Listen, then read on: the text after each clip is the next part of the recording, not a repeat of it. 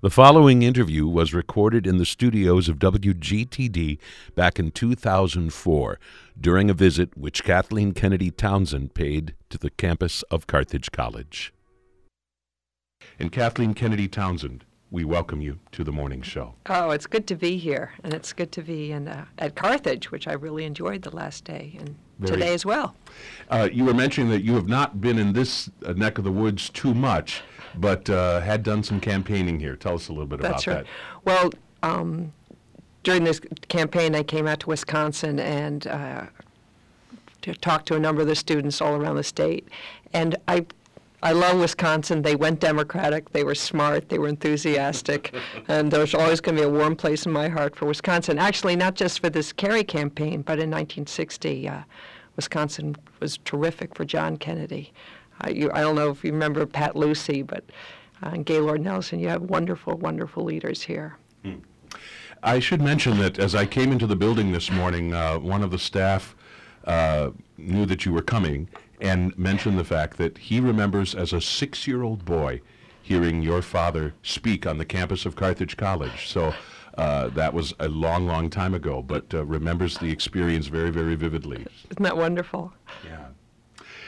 Tell us, first of all, um, if you can, something about what it is like to bear the Kennedy name. That is something which I think the rest of us in in the public sort of grapple to understand. Just the uh, the the magic, the mystique, whatever it is which surrounds that name, and what it is like to live your life as a Kennedy. Well, I feel you know very blessed. Um, hardly a day goes by that I don't hear a story that, such as you just told. I remember meeting your father. I went into teaching because of what your uncle said. I went to the Peace Corps. I got involved in public life. I saw him in New York. I shook his hand in in uh, Kenosha, and so I feel very much at one with so many Americans, and actually not only that, people around the world. Um, uh, when I've been to Japan, people there could remember my father's visit. Um, I can sing for you the Waseda fight song, or Central America, or South Africa. When I went to South Africa in 1985, uh, I met a number of people who could r- recite word for word my father's speech at Cape Town. So I feel very blessed because people remember uh, what he did, what John Kennedy did uh, years later. Uh, listeners to the morning show may remember, and I, I mentioned this to you before we went on the air, that I recently got to speak with uh, documentarian David Grubin, who, of course, put together such a splendid film about your father uh, for PBS's series uh, uh, American Experience. Uh, and of course, one of the things which he tried to do, and which people continue to, to, to do, is, is to try to, to fully understand your father and uh, all of his complexity as a human being and, and some of his amazing gifts. And, and also, as, as I think was portrayed so beautifully in that film, the idea that your, that your father, on the one hand, began his public life very much out of the public eye. I mean, not as a person front and center in the spotlight, and then, of course, found that role very much transformed as life went on. Yeah, I guess I don't re- remember it quite that way. Since as a young person, I said this um, yesterday, when I was growing up and most four-year-olds were being taken to the playground, my mother used to take me to the Senate Racket Committee hearings, and listening to my father prosecute the um, the corruption in the Teamsters. And you know, I remember coming home at five. o'c- You know, I remember my father coming home at dinner one time. I said, "Why do you keep being on television? I want to watch Disneyland, or Walt Disney, or something." So, you know, maybe he wasn't in the great public eye for most people, but for me, he was certainly on television early on. Um, I remember, you know, I think a Look magazine or some magazine having a picture of him on one side and Jimmy Hoffa on the other, really very angry with one another, which actually taught me that uh, you can't, you don't have to be loved by everybody. That sometimes you're judged by the uh, by the enemies you make. May I ask what your memories are of your Uncle John's presidency? I mean, what age would you have been for those I'm years? the oldest of all the grandchildren, so I was um, I was born in 1951, so I was probably 10, so tw- 10 to 12, which is an, an age that I can remember. You know, I remember the inauguration day, which was, as you know, very snowy. But most importantly was the, you know, the civil rights movement, the um, what do you do when people are being beaten and uh, the dogs were sicking uh, African Americans uh, and and whites who were often also joined joining in the uh, freedom fighters, freedom riders. So I remember, you know, a lot of sense that this we were in a moral battle um, for civil rights, I, for freedom. Um, you know, the, the Berlin Wall came down during that time. Uh, my father, in 1964, took us to Berlin and to Poland. So I really saw growing up at those three years that, you know, America really had a role in the world. We were special. We were fighting the good fight. That's heady stuff for an 11 year old or a 12 year old to be uh, aware of that, as apparently you were. Well, I think actually um, I try to encourage that also with my own children that they know what's going on in the world. Um, there are lots of interesting things. And I saw just as I was walking into your office today um, the article about the youth vote in this election, how young people went up, uh, the number of young people increased by about 4 million. And I think young people do want to know that this is their world and they can shape it. And they have this choice as to what they want to, to make of it. How compelled did you feel to enter the world of, of political life, uh, as so many of, of your, your, your family members have Yeah. done? I mean, do you feel like that was a role that was sort of thrust on you in a sense that you grew into, obviously, or, or, or did you feel very comfortable from the start with the idea that this would be part of your life as well? Well, that's a good question. It depends what you mean by political role. I always believed that I should make a difference, that I had a contribution uh, that I should uh, make. We were taught from the young young age, you know, we had been given a lot. So we were quoted St. Luke from the, those who have been given much, much will be expected. Um, my father and mother made sure that we understood what was going on in the world, would take us to you know, places that my father was working on, whether it was the Attorney General's office or the Senate office. Um, he would take us to the Indian reservations and show us that, you know, there are real challenges in the country. So he was always very clear that we had a responsibility. But I, growing up, never believed or never even dreamed of going into politics because that was really what guys did. You know, my uncles were in politics, but my aunts were not. They were uh, having children. They were doing charity fundraising. So it was never that women would go into politics. That really didn't happen until uh, the women's movement, which is an important, I think, story because it shows that you can have possibilities right in front of you, but if the society limits you, um, you may limit yourself. So uh, I, I, I feel like I should know the answer to this question, and I'm afraid I don't. Are you the first of the Kennedy family women to actually step into politics And then, the, as such? and the only one. Yeah, none of the other uh, women went into politics. Interesting. Yeah. Has there been? But a number of my, you know, my brother, brothers have certainly um, Yes. looked into it. Uh, my cousin, you know, Bobby Shriver and Mark Shriver, and my cousin Patrick Kennedy, but none of the women. Very good. Uh, one thing I wanted to ask you about that, about all the uh, politicians that are that are part of this family, and of course I. I'm not aware of any exceptions. I think you're all Democrats. Yes, except for Maria's husband. Oh, okay, right. Um, but otherwise, would you say that you are? I mean, I think the tendency in the public is to, of course, paint with too broad a brush and to assume that you're pretty much all the same sort of political animal. I mean, pretty much the same uh, politicians, but just with slightly different names and Yeah. coming from maybe slightly different places. Right. But I have a feeling the picture is more nuanced and complicated than that.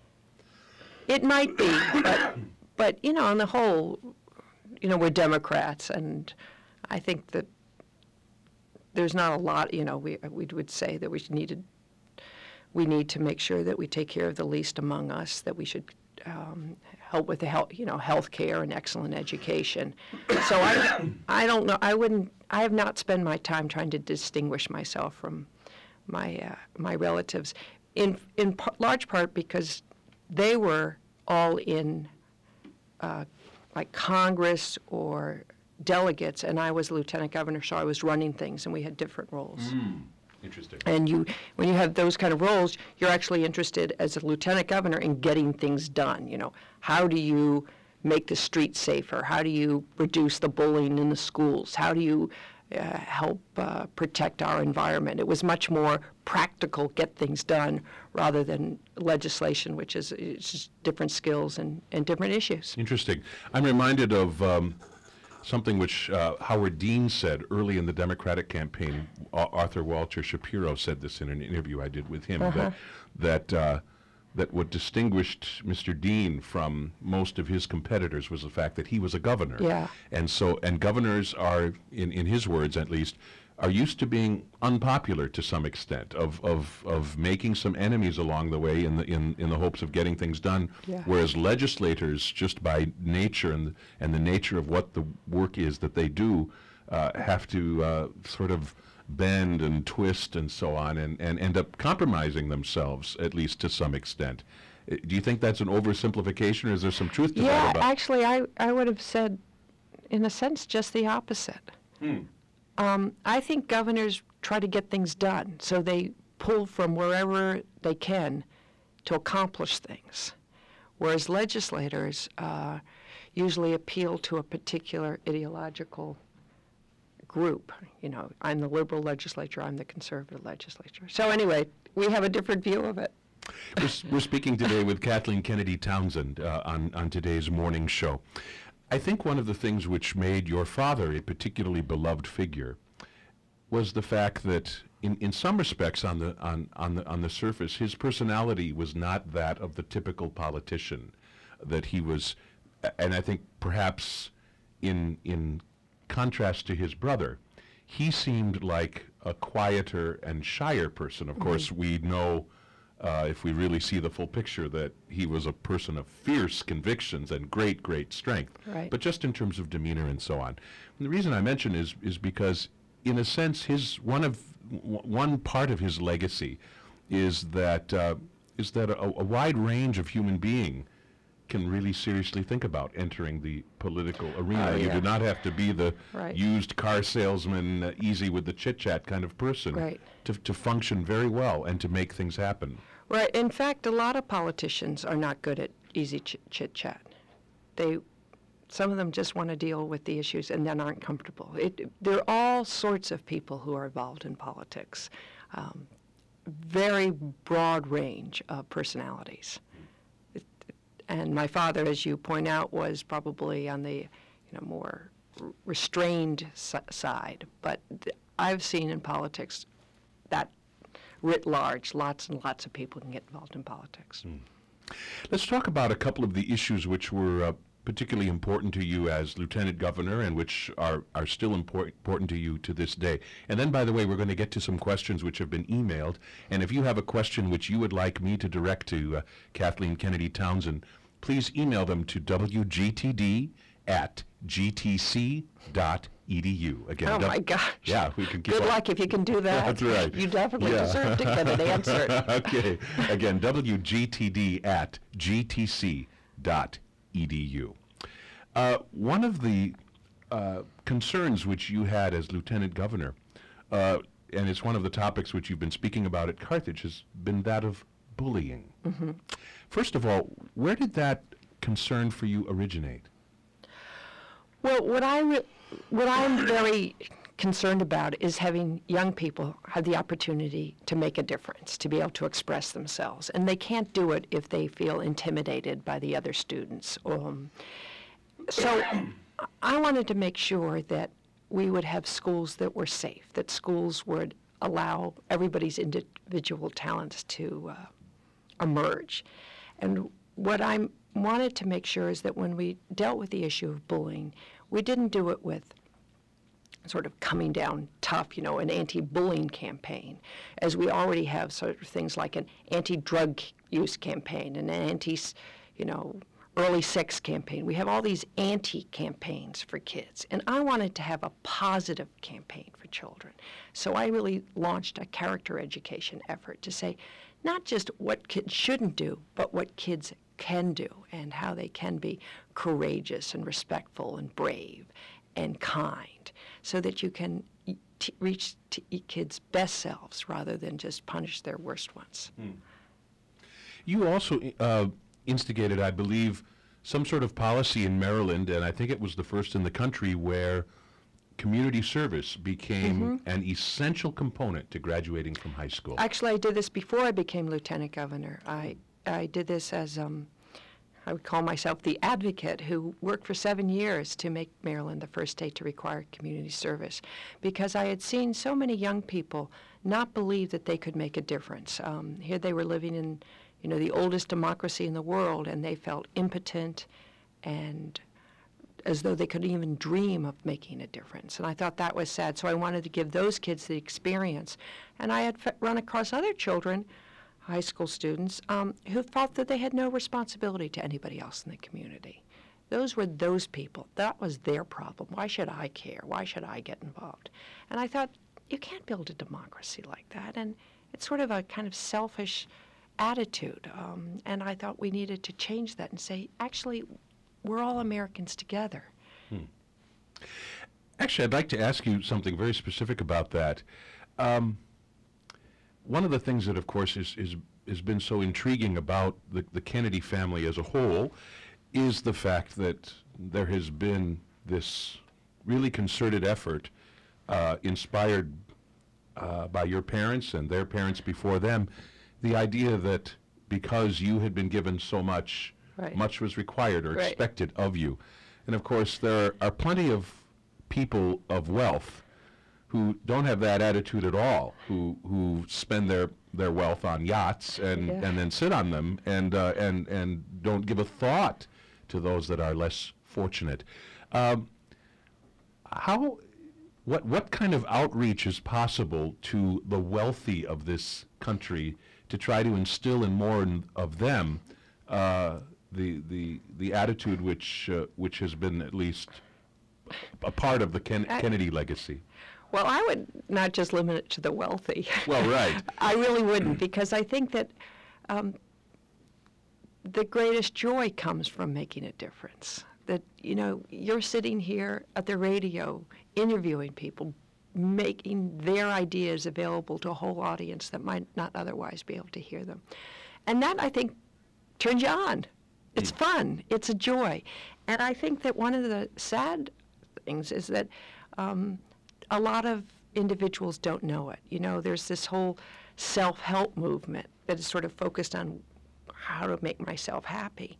And I think they've missed the fact that we really get our happiness from making a difference, hmm. from making a contribution. That that's how we feel fulfilled and that's how we feel that we've lived a purposeful life. Hmm. Well, and I suppose that's important for everybody, no matter your station in life. But I mean, even like a multi-billionaire, I mean, at the end of the day, Yeah. That that's ultimately where their happiness is going to be, is not That's in right. the, this row of yachts they have, Yeah. but uh, Probably not in that. Probably more in what they did to get those yachts. Hmm. I mean, I assume that most of those who've made the money th- think that they've made a contribution, whether it's you know employing people all around the world, or whether it's um, you know I think of Rupert Mur- Murdoch making a newspaper empire, or Bill Gates clearly is a perfect example of somebody who actually made a difference through what his work was, Hmm. um, but also through the Gates Foundation. Absolutely. Something else which has been an important concern for you is that of crime. And you have uh, sought to, to, to get government to, to think about crime in kind of different ways. I tried because I think um, that, and we did this in Maryland, reduced crime substantially by getting the community involved. It really goes back to my earlier point that you can't, government can't just do things to people or even for people. It has to work with citizens because citizens have to feel that this is their community. And you know, as the oldest of 11 children, I realized you can't tell people what to do your brothers and sisters. Even if you're right, they don't want to hear it. Hmm. You actually have to get them to see it themselves.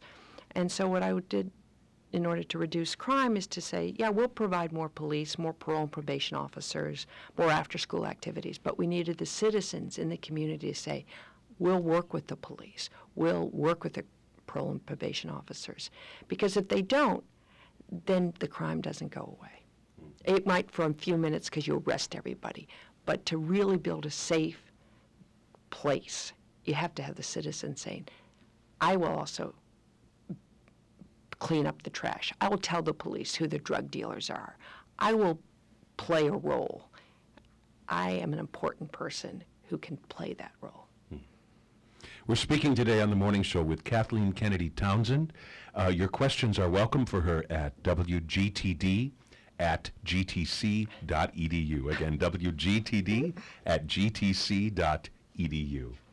Uh, we're going to be talking um, about more the current political situation for, for a few minutes.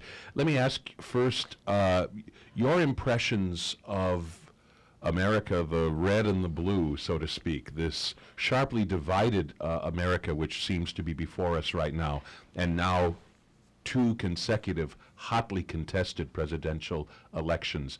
Uh, do you see this as a troubling scenario or maybe a, a healthy situation for the United States? Well, clearly, I prefer. I would prefer that Al Gore win and that uh, John Kerry w- win. Um, I, you know, I think that their vision for the country is a is a better one. That you're, I'm a Democrat, so what would what do you think? But I do believe that this um, gives an opportunity for the Democrats to uh, look deeply into what we want to what we want to say and what do we want to convey. I'm actually writing a book myself now um, about how we need a how we need a spiritual awakening for justice, because my belief is that when you're fighting for justice, as I saw in my own family, you know, you did it because you thought it was the right thing to do. You thought, you know, there was a moral force in providing civil rights and fighting for freedom around the world, um, for making sure that we would have health care and excellent schools. This wasn't just, you know, party politics, uh, interest group um, payoffs, but really a moral mission about how you build a stronger and community. And I think we've missed that idea over the last 40 years. And it's unfortunate given um, that all the progressive movements um, in Americans' history has had a religious component. And so I think now, given this last election, um, that will, uh, we're going to be rethinking that much more. And, and trying to embrace that side of it, you mean? Yeah, and, and realize w- why do you want to provide health care? Hmm. Why is it important that we have public education? One of the big divisions I think that's going on now in the country are those who, you know, we've always had in, in American history sort of an individualistic ethic and a communitarian ethic. I mean, we've always had that intention in some way. And I think that the Republican Party, particularly under the uh, leadership of this president, has really focused on the individual. We want to privatize uh, Social Security. We want to privatize health care. We want to, um, you know, allow vouchers for public school. We want to tear apart the bonds of, of, of, of those aspects, those institutions that brought us together. Why do you want to do that? I think that's wrong. I think we are, we should work with one another to tie us together to realize that, you know, we're all uh, children of God, which means that I care about how you're doing and we have to help one another. We don't just try to save our own self. Mm. So you think that maybe the Democrats as as whole, at least in, in general, have been kind of reluctant to embrace that kind of language, maybe yeah, they talking have. about these I things. think they have, in large part because in the last 40 years, um, we had the women's movement and the uh, gay rights movement. And rather than ground that in our, uh, you know, biblical traditions or our, we didn't. And I think that has to change because we cannot talk about justice uh, without some uh, grounding in something deeper in our American psyche. Now that's true particularly in this country because 85% of Americans say that they believe in God. And if you are going to appeal to all those Americans, I think it's important to have a language that and a s- sense of history that does that. And but you're also suggesting that this is not something cosmetic that you're trying to take spiritual terminology and apply it to something that's already there. No. You're saying that it's intrinsically part of this. Well, it is, and it really was the point that I made earlier about, you know, where do you find your happiness? You find it from giving, from participating, from caring about others and making a difference. And that that's really what the Democratic Party knows, but it's they haven't they haven't been able to sort of go be below the surface and say, wait a minute, why do we believe this? Where does that come from? Let's take our first uh, question from a, from a listener. This uh, listener writes, Hello, Kathleen. I am a lifelong Democrat who could not vote for either Al Gore in 2000 nor John Kerry in 2004. What has happened to our party? Where are the men or women with the political convictions and core beliefs of your father and your uncle? Uh, when will the Democrats give me someone I can embrace with open arms and actually vote for? From Dan in Pleasant Prairie. Well, I don't know why, it's hard for me to understand why you didn't like Al Gore and, and John Kerry. Um, I think they did have important beliefs. I think my father did as well.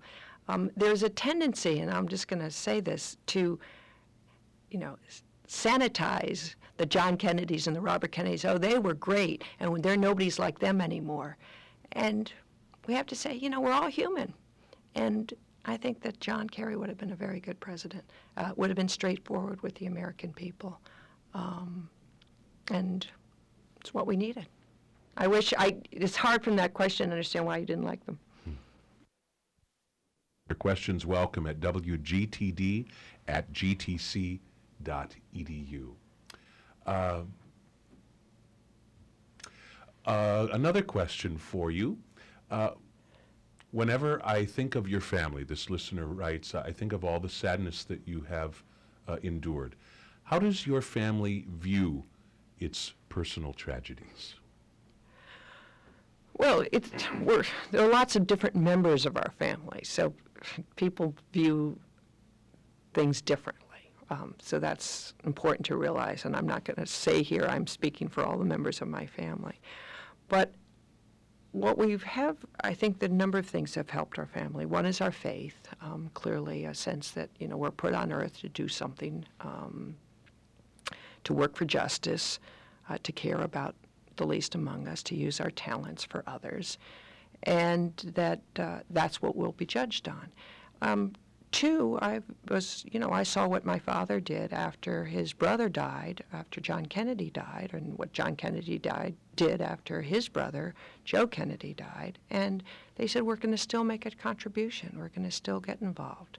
Um, that our that our sense of meaning comes from uh, making a difference, and you have to do that, uh, or you don't have to. But it's you know really goes back to this whole idea that I've tr- tried to put forth that h- how do we live our life? How do we create a story that makes sense? And a large part of that story comes from trying to make a contribution. Th- This is another interesting question, I think. Uh, this listener is wondering uh, about the Kennedy family now and if you still gather in a big way for holidays and around other occasions, as as certainly was once the case, and very much in the in the public eye, at least to to to, to some extent. I mean, I, that's a that's a very good question. What is kind of the nature of the Kennedy family? Well, um, you know, there are lots of parts of it. Basically, um, during the summer, lots of members of my family go up to Hyannisport. And there's, if you're there in August, there are a lot of brothers and sisters around. During the Democratic Convention, we were, we sort of gathered a great deal because Teddy was being honored and Teddy spoke, and so we were there at that time. So during the course of a year, there are probably a number of events that we all get together for. Not everyone, because people are have their own families and something might be going on. But generally, do we see each other? Yes. There's no question about that. How big a family are we talking about, anyway? Well, I don't really know. I mean, I- you know, my mother has probably about 31 grandchildren. Um, so that means I have a lot of nieces and nephews. Um, but I have a lot of cousins who have a lot of, fam- maybe they're about 120. I don't know. I mean, I'm not, you know, to tell you the truth, I am not counting. You're not the mathematician. No. Well, I'm not, you know, I'm not going to keep track of everybody.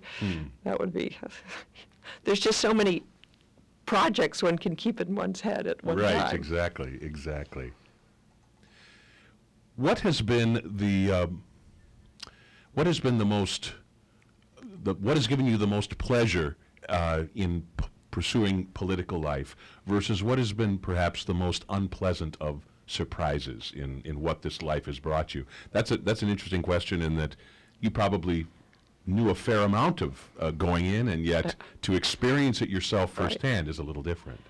Well, the greatest pleasure, of course, is to actually make a difference.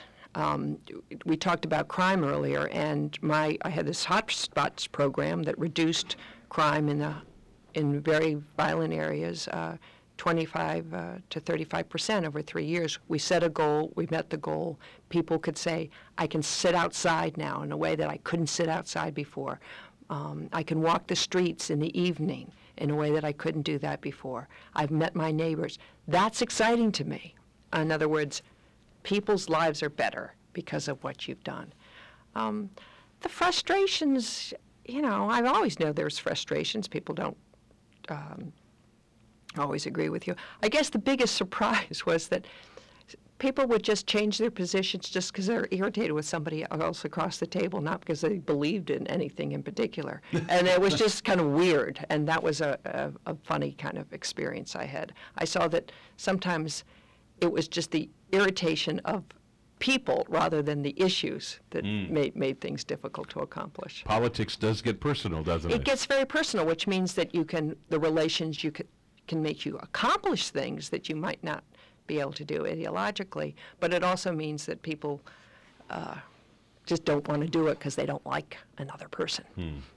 Um, what is your impression of how this uh, presidential campaign played out, and how would you have? I mean, aside from the result, which of Yeah. course you wish had been different, um, how do you wish this political campaign maybe would have been waged differently? Well, I thought, you know, look, I thought John Kerry did a terrific job in the debates. I thought he was great. I thought that um, that the lies of the Swift Boat group that aired were just hor- horrendous, and I thought that the uh, the president knew they were lies. President Bush uh, knew that they were demeaning John Kerry's work, his heroism, and he did he did it in order to win. And I thought that was horrendous.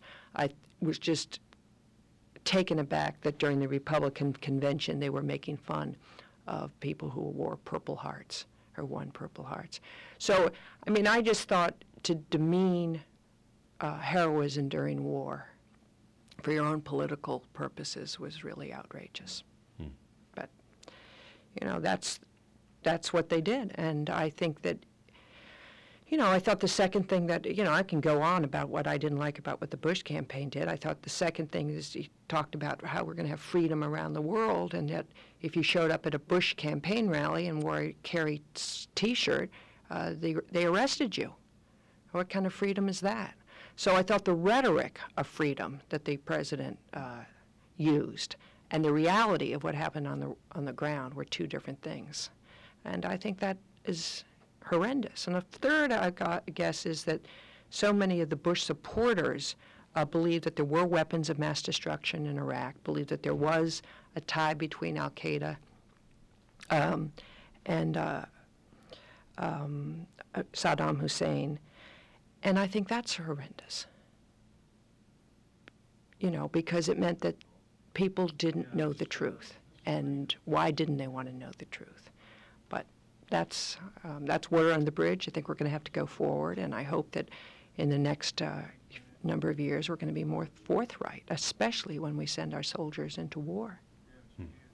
One thing that political analysts have said, I guess I'm a little leery of asking uh, you this question, but uh, some people have, have mentioned the fact that uh, in the last 30 years, the two Democrats who have been elected president, uh, President Clinton, President Carter, are both from the South, and that uh, that it maybe is a tougher row Right. for a, for a, a, a- new northeastern Democrat uh, to to carry the whole country, to carry that big swath of red Right. which crosses down the middle of the continent. First of all, do you think that do you think there's much truth to that?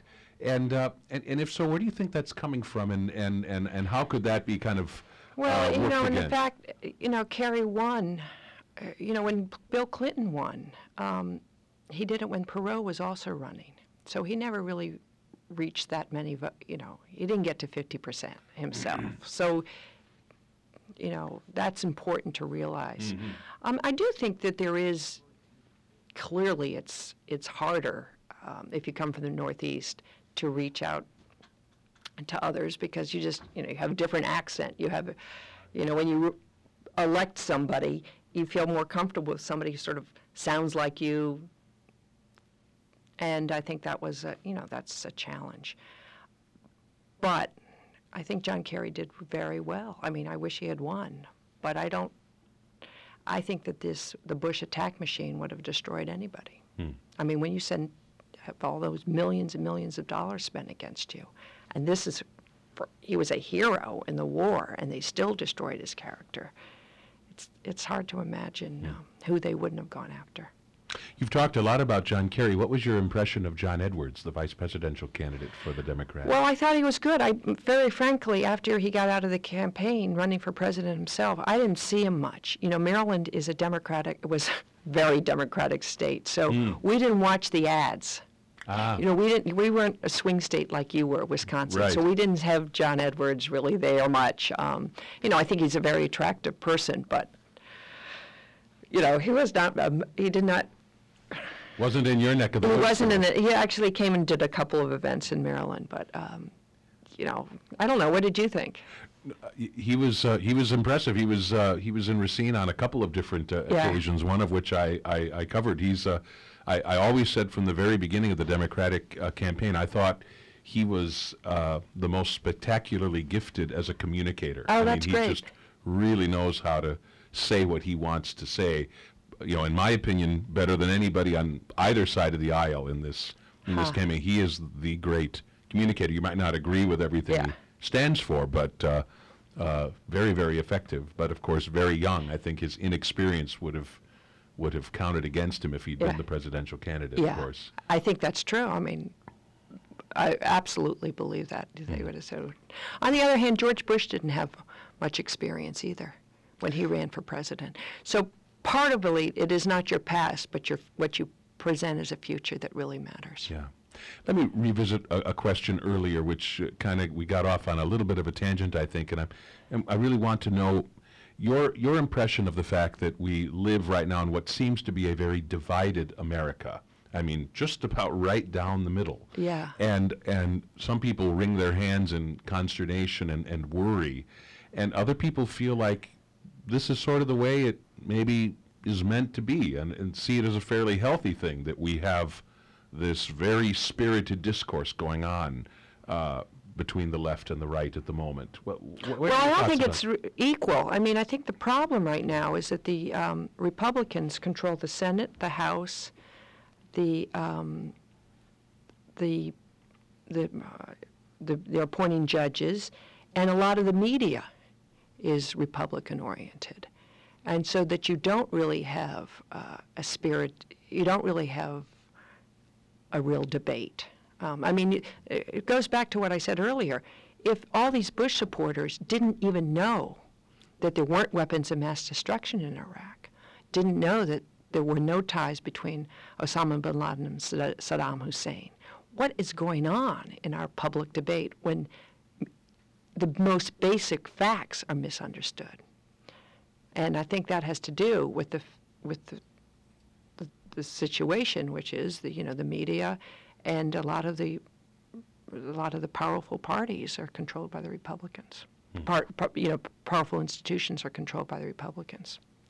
So you don't see it as quite the 50-50 split. No, that- well, I don't think say it's 50-50. I think, I mean, it might be of the citizens they're split, but the fact is the, I mean, what what would be the difference if you had actually an honest media who was talking about what what the tr- who was able to get out what was actually the truth? Now, um, now they'll say we told it and people don't want to listen, but if you look at what is happening, the Fox listeners, the Fox viewers, um, had a much different view about the um, weapons of mass destruction than, for instance, those who watched PBS. Hmm. So I think that there's a real problem about the media um, not being forthright about what's happening. Interesting. What are your uh, hopes and dreams for uh, for these coming years for you? Well, I hope that um, you know, I'm really interested in, in getting this spirit, you know, writing this book and getting the idea of this spiritual awakening going for the for our country because I think that this that what we've seen too often is that uh, spirit, spirit, spirituality is focused only on the private life, and mm. I think we have to understand that we need a sense of justice for all our citizens, and that's how we're going to be much more fulfilled, and that's what God calls us to do, and I want to get that point across. Mm. Kathleen Kennedy Townsend. She's going to be speaking uh, this afternoon uh, on the campus of Carthage College in the in the Todd Wehr Center in uh, the Jockey Room. Uh, your topic, actually, I think this afternoon is going to be on uh, bullying and violence it in is. schools and how our schools can be uh, made safer places. And the public is indeed welcome to to attend this public address by Kathleen Kennedy Townsend, 5:30 this afternoon at the Todd Wehr Center on the campus of Carthage College. Kathleen Kennedy uh, Townsend, it's been a great pleasure to speak with you today on the morning show. We're so pleased that you made time in your busy schedule to join us today. Thank you so much. It's been great to be with you. And we thank our listeners that uh, provided some interesting questions as well. This is the morning show on WGTD. The preceding interview with Kathleen Kennedy Townsend was recorded in the studios of WGTD back in 2004 during her visit to the campus of Carthage College. Now, from the archives of June 2018, comes a conversation recorded with yet another daughter of Robert F. Kennedy, Kerry Kennedy. During my time at WGTD, I have been privileged to speak with two different daughters of Robert F. Kennedy. Some years ago, Kathleen Kennedy Townsend was a guest of Carthage College, and during her visit, she also uh, came to WGTD studios as a guest of the morning show. More recently, I was able to record a phone interview with Kerry Kennedy, uh, who is president of Robert F. Kennedy Human Rights and a very effective human rights uh, activist uh, over the past 35 years. She has put together a truly extraordinary and inspiring book titled Robert F. Kennedy Ripples of Hope. Kerry Kennedy in conversation with heads of state, business leaders, influencers, and activists about her father's impact on their lives. In this book, Kerry Kennedy is speaking with uh, an interesting array of people who, in various ways, have drawn tremendous inspiration from the work of her father. I want to read to you a brief excerpt from the book's preface. Kerry Kennedy writes I did not set out to pen a biography of Robert Kennedy. Many have been published, and there are more on the way. Instead, I sought to write a book not so much about Bobby Kennedy and history but about people who, inspired by him, are influencing our world 50 years after his death. Some knew him and worked closely with him. Others were not born when he died in 1968, but he touched all of their lives in profound ways. Each has made a mark on our country or our world, and all consider Bobby Kennedy a profound source of inspiration. Viewing photographs and films from Daddy's 1968 presidential campaign 50 years ago brings back a flood of memories. Images of people reaching out to him, almost desperate to touch him, while powerful men, professional football players, and Olympic athletes hold him back with all their might as crowds mobbed him, pulled him closer, insatiable. In defiance of gravity, he leaned over, leaned in, reached out with his full body, light, sinewy, muscular, as if to say with a full heart, I am yours, we are one. He never seemed frightened or ill at ease among the throng. He was just there, in the moment. The images also remind me of the aftermath. Daddy returning home, his fingers red and swollen, cufflinks missing because of all the hands grabbing his, wanting to be part of him. Since then, I've heard literally thousands of stories from people around the world, all saying what Robert Kennedy meant to them. Each story is different, but there is one common thread that made RFK so special. He reached deeply into the hearts of his audiences, and what he touched was the noble soul in each of them and in us. By the way, the title of the book, Ripples of Hope, is drawn from some remarks which Robert F. Kennedy delivered in a speech uh, in the mid 1960s during a visit to Africa.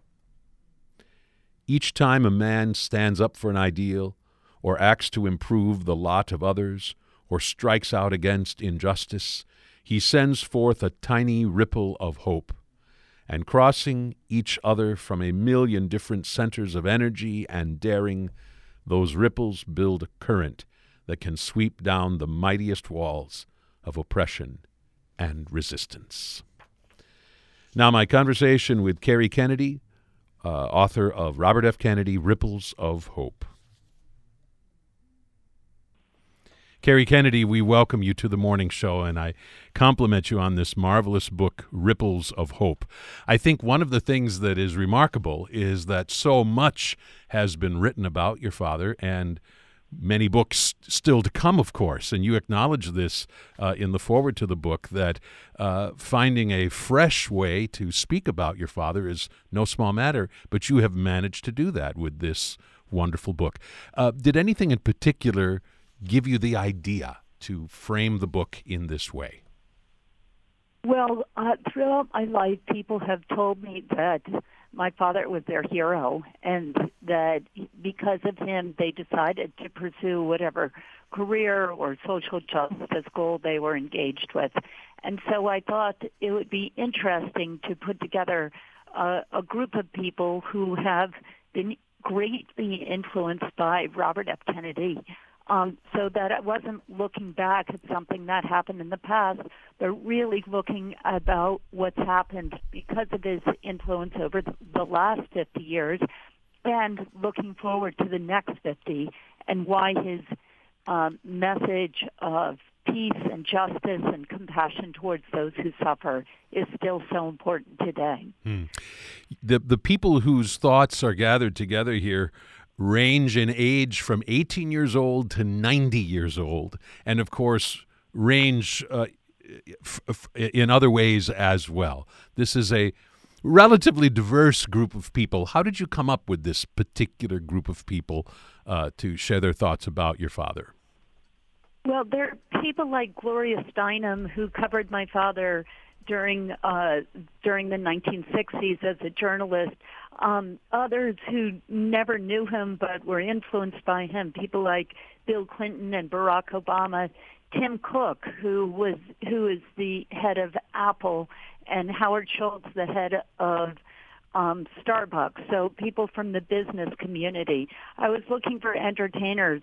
Bono writes one of the best essays on my father that I've ever written. I mean, I've ever read anywhere. And George Clooney tells such a sweet story about being eight years old when my father died and his and from a Catholic family living in Cincinnati and his father comes to him and says um you know what do you think we should do about this and George says well I, guess we should give something up like Lent and his father said, okay, so what do you want to give up? And George says, well, I guess my guns. So George is thinking, well, my favorite game is, is Cowboys and Indians. I guess I could give up my guns for the day. So he says guns.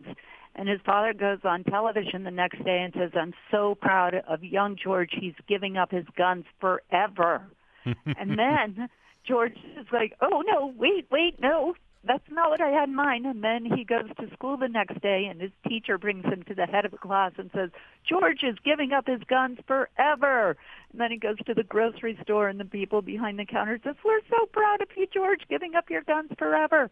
And so he says, this kind of combination of, of, of Catholic guilt and activism has propelled him to this day to be engaged in, you know, in South Sudan and uh, and other causes that are are creating change across our world. So, I I love doing this book, writing this book, um, interviewing people because you really gain a lot of uh, insight into Bobby Kennedy and his influence, but also gained great insight into people like John Lewis, Marian Wright Edelman, Soledad O'Brien, and so many of the other people I interviewed. Absolutely. I love a moment in the foreword, which is superbly written by Thurston Clarke, who wrote a definitive book about your father's uh, presidential campaign in 1968. I got to interview him about that book, as a matter of fact. In the foreword to your book, Thurston Clarke writes that among the great qualities that your father had was perhaps most important for a leader seeking to unite a bitterly divided people, he had a lively moral imagination. I realize these are the words of Thurston Clarke and not your words, but I wonder if you have a, an idea of what Mr. Clarke is talking about there. Absolutely, um, and I think I I love that phrase, and I've adopted it as my own. Um, so I'm glad you're acknowledging Thurston for having coined it. But he, uh, you know, this is what allowed my uh, saved us from nuclear annihilation during the Cuban Missile Crisis when my father was able to imagine what it was like to be um, Khrushchev and to have the Soviet uh, military industrial complex pushing him towards war, just as our own military industrial complex was pushing Uncle Jack towards war. And because my father and, and uncle uh, were able to see that, they found a way towards peace. It comes up again in um, in in Indianapolis after Martin Luther King was killed, and Daddy was facing a crowd about a thousand strong in Indianapolis, um, in the largest African American neighborhood. Many people had been there for hours waiting for my father's speech, and so they hadn't heard the news about Martin Luther King. But there was a group in the back of the crowd who had heard the news and came equipped with bicycle chains and Molotov cocktails, and they were ready to riot. And Daddy got up and said, for those of you who are angered by this act and move towards hatred, I can say I've had those my, those same sorts of feelings. I understand those sorts of feelings because I had a, a member of my own family killed. Now try and imagine a political leader standing up in front of a crowd ready to riot and saying, "I understand your feelings." Hmm. Exactly. And then he goes on, and then he goes on to say, but what we need in the United States is not division. What we need in the United States is not violence. What we need in the United States is not lawlessness, but a sense of compassion towards those who are suffering, whether they be white or they be black. Mm. And that's what stopped Indianapolis from burning that night. 125 other cities across our country started to burn. Mm. And so, you know, I think that ability to understand the other. It's it goes beyond compassion because it's really uh, an empathy. It's really that moral imagination. It's being so able to understand others and then think through what is the best reaction. What should we do next? I'm glad you uh, singled out uh, Bono's essay as being especially fine. I think it's a a real high point in your marvelous book. And one of the interesting moments in his essay, uh, uh, it's actually uh, his remarks when he accepted the RFK Ripple of Hope Award, is when he calls into question the what he calls the phony distinction between pragmatism and idealism. And he feels yeah. like your father, Robert F. Kennedy, was a perfect example of someone who was both who had elements of pragmatism and idealism. He embraced them both, and they were both essential to who he was and what he wanted to accomplish in this world. Absolutely, and I I, I love that you pointed that out. And then I I love his description of what it was like to be in Ireland in uh, when he was growing up. Could I just read a couple of lines for you? Sure. So he says, You have no idea what this meant and what it still means to us in Ireland. Those of us whose ancestors missed the boat. You know, we stuck around. We ate the potatoes. By the 1960s and 70s, when I was growing up in Dublin, you could almost taste the regret in having stayed put or maybe that was the defeat we were tasting, or ashes. Either way, you cannot exagger- exaggerate the miserableness or the miserableism of Ireland at the time. The troubles which Ted Kennedy did more than most to put an end to, the economy, the brain drain. It was like the famous dampness of Ireland had finally soaked into our collective spirit. And for all that Irish resilience and defiance, all our bluff and bravado, our souls had the chills, and we couldn't shake them. Mm. Enter the Kennedys. Mm.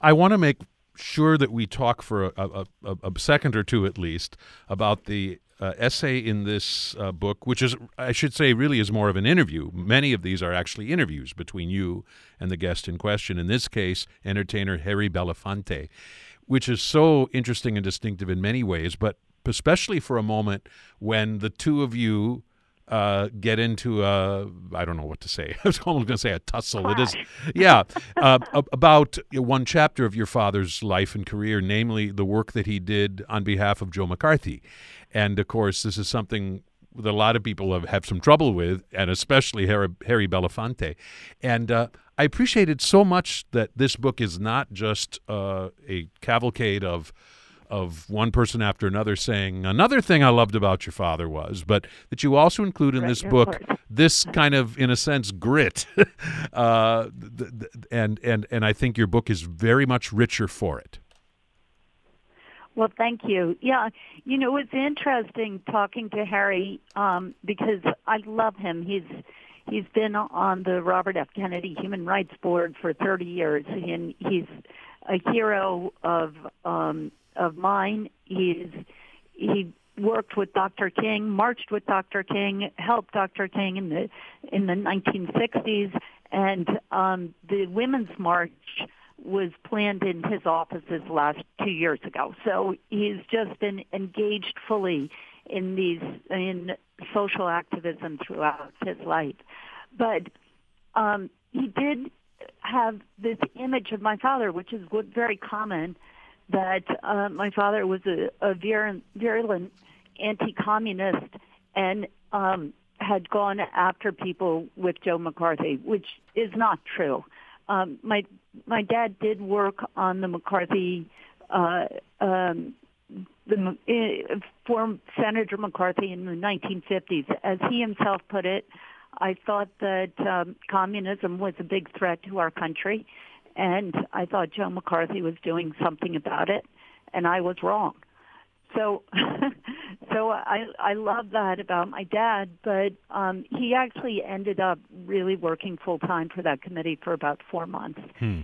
He spent that time mostly arguing with Roy Cohn, who then became the mentor to Donald Trump, uh, incidentally, but really hated he hated Roy Cohn because he thought that Cohn was so unprepared um, for any kind of hearings, failed miserably in doing any kind of real research, and was just out there to destroy people's reputation with no reason at all. But Daddy's work on that committee was very specific. It was to look at what U.S. allies were doing to help um, communist China and he uncovered that the British were selling rubber to China, which was then using that rubber to create um, to put tires on their planes that were then used to bomb Americans during the Korean. And he uncovered this, and it it uh, and he put an end to it, which was really the only substantive thing that ever came out of the Joe McCarthy hearings. Hmm. He then uh, changed. He he then about a year later wrote the report which was responsible for stopping McCarthy from from going forward. I really appreciate that that uh, that moment of sort of clarity is is offered, and also the the frank conversation between the two of you wrestling with this uh, aspect of your father's career. I also appreciate the fact that there is at least one strong conservative Republican voice in this book, uh, that of Joe Scarborough. Just say a word about why you chose to include Mr. Scarborough in this uh, collection of uh, a tribute to your dad. Well, he, you know, he um, he was uh, has always considered my father as hero, and there are a lot of people who are on the right who um, consider Daddy their hero. Uh, Marco Rubio, for instance, and um, Bill O'Reilly, for instance. The largest collector of my father's memorabilia is Bill O'Reilly. So I think I thought it was important to bring a wide range of perspectives about my father to the fore and to try and you know explore what was it about this man that appealed to black and white, rich and poor, young and old, left and right.